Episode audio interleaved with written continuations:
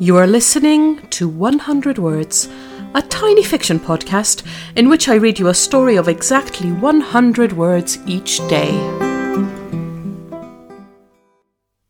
Episode 77 Bumblebee. The first time she had to explain it was when he was four.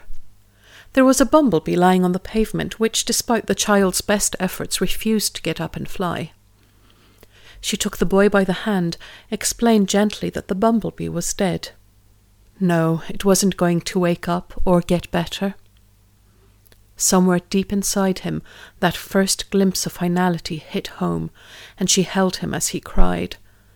She knew that down the line she would have much more devastating deaths to explain, but this first tiny one somehow felt like the hardest.